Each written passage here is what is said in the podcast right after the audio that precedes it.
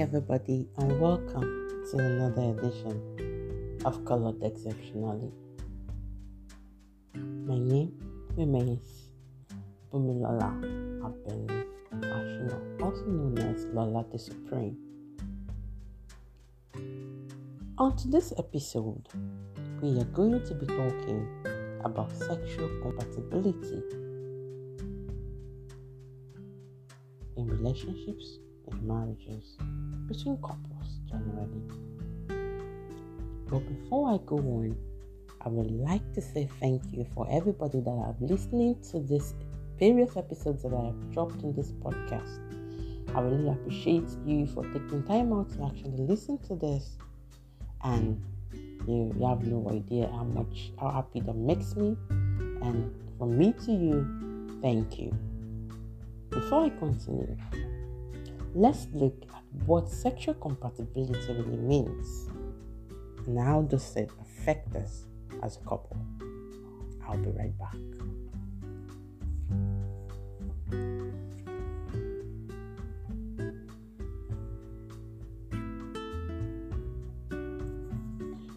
Issues of love, romance are very awesome. Like, they are wonderful. Everyone wants to experience love in the romantic whirlwind. Everyone wants to experience romance. Everyone wants to experience the kind of love that's likened to the kind of Romeo and Juliet, something that is very, very, very, very, very, very intimate, something that is very cool. You know, those kind of romantic relationships that we see in movies, Indian movies especially. But what we fail to understand is sometimes being in love, being romantically involved with people, doesn't always mean that they are going to have a happily ever after in their marriage, or are able to have a long-term relationship. Morality teaches respect and understanding. We are taught by ways of morality, or respect your husband, be submissive, love your husband, be loyal, be understanding, don't do what your husband doesn't like, don't do what your wife doesn't like, don't do anything to disrespect your husband, don't do anything to make your wife hate you. Like, create a bond between you guys so that you will have a very long marriage. And this is also same with religion. Religion preaches abstinence, right? Especially for people that are yet to be married. They understand that yes, you can be romantically involved in a faith-related kind of way. You know, go out, have dinners, go on dates, but respect each other's boundaries. Don't do anything that is against the teachings of the holy books. And all these are understandable, right? They teach about abstinence, they teach about understanding boundaries, knowing what to do, what not to do, and not going beyond what is acceptable. But at the end of the day, we still find the marriages are still failing and love is still crumbling. And you wonder why this is. See, my sister and my brethren, sex is a necessary taboo, whether as a point of discussion or as an activity. Listen again. Sex is a necessary taboo as a point of discussion or as an action, an activity. in whatever dynamic, especially marital dynamic. There is absolutely nothing against being faithful in marriage and being zealous with religion. All these are well and good. In spite of all of this though, sexual compatibility is important. Why? I will be back.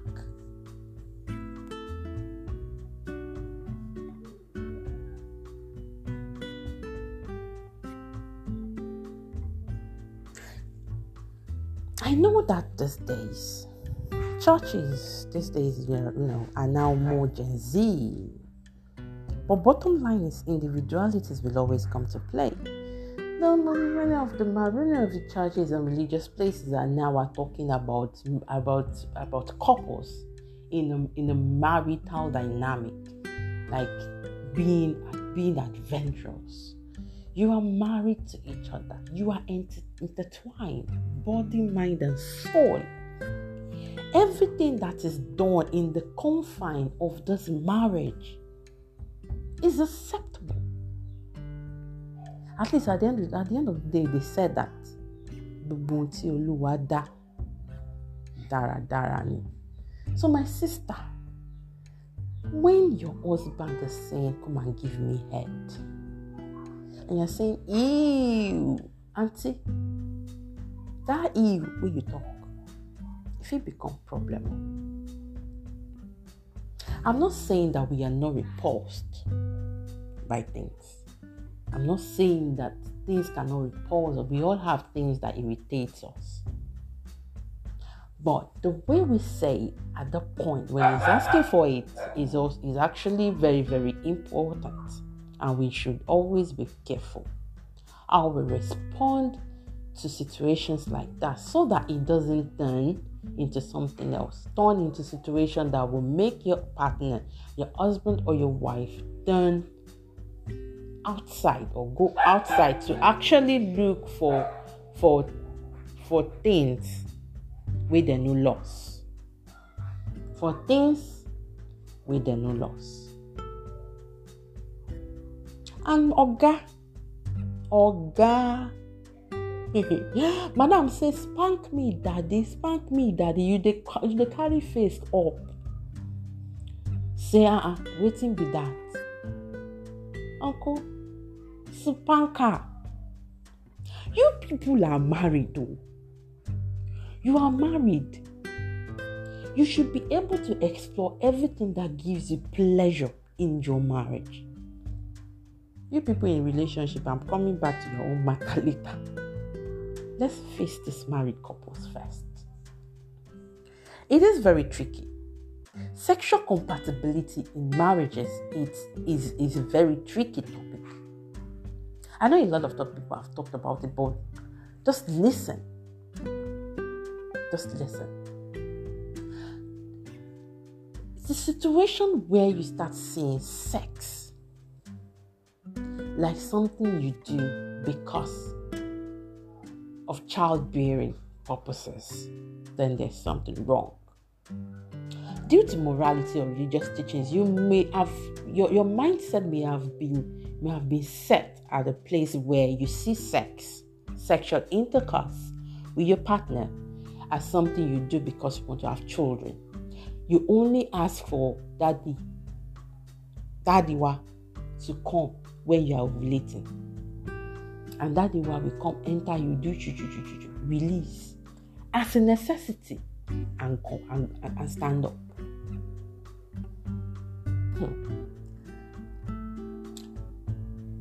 The body is made in a way to experience sensation, erogenous sensation, like sensual feelings.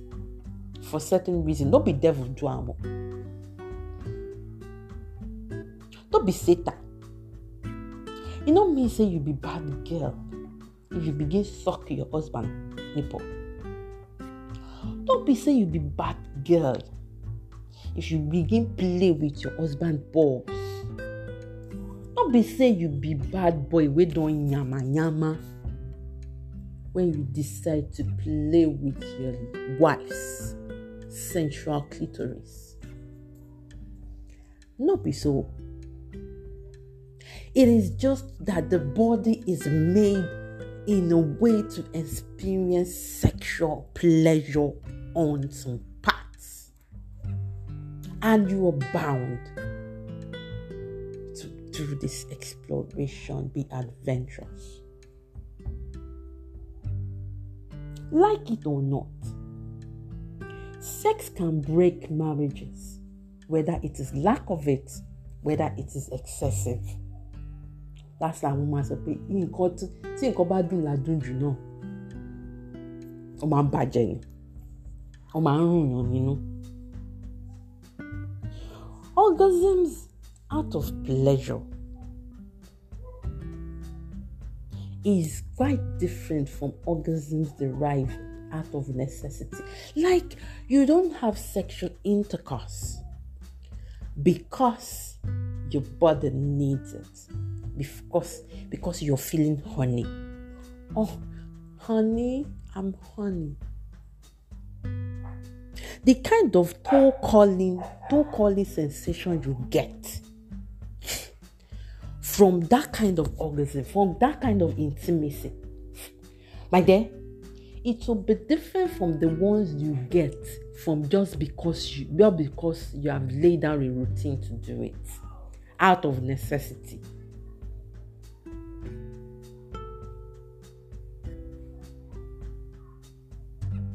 Your clit, your pussy is made to squirt, it's made to come. Though that fluid that is coming out of it, it's not made for it to just come out. So something will bring it out. Why are you depriving yourself of this pleasure based on morality or based on religion? So when you actually, like, when you are in a relationship with your partner, with your wife, with your husband, be able to explore every part of their body. Sexual compatibility. Everybody say sexual compatibility. Sexual compatibility. Know and discuss everything, communicate, discuss everything and know everything that gives you pleasure with your partner. During courtship, that is why courtship is there for a reason, for you to explore, for you to communicate, for you to understand everything you need to know about yourselves. What gives you pleasure? What is sensual to you? What is sexual to you? What are your erogenous zones? As much as you are talking about what you do, what you like and what you don't like. I don't like you doing this. I don't like you. Don't go out at night. Don't do this. Talk about those intimate ones too. To the point that some people have conditioned their mindset to be like, anytime anybody is getting intimate with them, it's a turn off. They feel like, no, don't touch me like that. No, don't touch me. Hey, why? Why? You are in a marriage. You have sworn to be together forever in front of man and God. Right? God don't bless this marriage. Why you won't use your hands scattered and because you don't want to be sexually expressive? Because you don't want to be sexually expressive. Alright? If you were sexually expressive, you'll be able to understand your compatibility and be able to work around it and adjust accordingly. If you know that this is what my partner likes, this is what my husband likes, this is what my wife likes, you'll be able to come to a conclusion on some of the things that are not leveled. Maybe there are some things that your husband likes that you don't like. You discuss it at that point. And you come to an understanding about it. Okay, I don't want you to do this thing. Okay. So during that time of courtship and you're talking about these things, you'll be able to know that, okay, let's reach a compromise. So at the end of the day, you don't end up you don't end up being turned off. For whatever reason, while in marriage, 2 years, 3 years, 4 years, 5 years, you start losing the excitement that you used to feel when you started. Something is wrong, because along the line, if you torchlight the whole thing, put them under microscope, something changed. Something changed. It is easy for people to say it is the economy, it is the struggle, it is the hustle. My wife got big, I'm not attracted to big people. What happened to love and intimacy? Body changes. Like the way you are desiring other women outside because your wife got big and you don't realize, the way you used to do Kama Sutra, twist and turn that time, she has gotten big, you cannot do it again. Adapt. Adjust. This is the time for you to be adventurous. Adopt ways. There are many kinky ways, which I'm not going to talk about now until the next episode. Or maybe you as the wife, you get how your guy dey do am for you that time and you feel like, no, it doesn't have the power to actually do it like that again. Adjust. Adapt. That is just the bottom line. That is why you have sexual compatibility and understanding. Compatibility and understanding. Intimacy in marriage goes beyond saying, I love you, and you're watching TV in the sitting room, you put your head on Daddy Gio's head or shoulder, and she's rubbing your... Intimacy goes beyond that. Intimacy in sexual relations is also part of it. Like, even during the period of children, you don't have children. Some people will be saying, if you enter one corner, they don't follow you. Especially that time when they were still small, don't follow you. No corner where you won't enter, where they don't go follow you. Adapt and be adventurous. Come on now, daddies and mummies. These children will grow up and be their own. Oh. Before that time, enjoy your own now. Don't let them be wet blankets. If you need to carry them to Uncle Tayo's house, carry them for 2 days. If Auntie BC is the one that is supposed to take care of them for that 2 days, carry them. Look for a sexy lingerie. In Jennifer's voice, lingerie. Look for sexy aphrodisiacs. Auntie, go and look for scented candles, lovely music to set the mood. Ride or gap. You know, Sabi riding easy. In the next episode, I will teach you now how to do it. Whether standing, whether on the chair, whether on the bed, comfortable way that does not involve stress, regardless of your weight.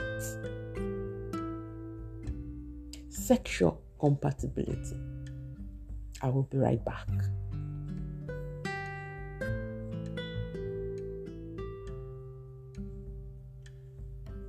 To come to the conclusion on this issue of sexual compatibility, I know I've said a lot of things and a lot of people are like, it's easier said than done. See this one, what does she know? I don't know much. Oh. But the little one where my mind know and I've experienced, I know that something as trivial as sex, that we used to see as trivial as sex, have broken up marriages, and we need to put an end to it. We need to put an end to it. And how do we put an end to it? By being expressive, by making sure that we understand our sexual compatibility, either during courtship or even the start of marriage. My name remains Lola the Supreme, also known as Oluwapomilola Benny Fashionable. And you've been listening to Colored Exceptionally, where we talk about everything and everything going on. Thank you again for listening, and until I come back again with another juicy one, I say ciao ciao.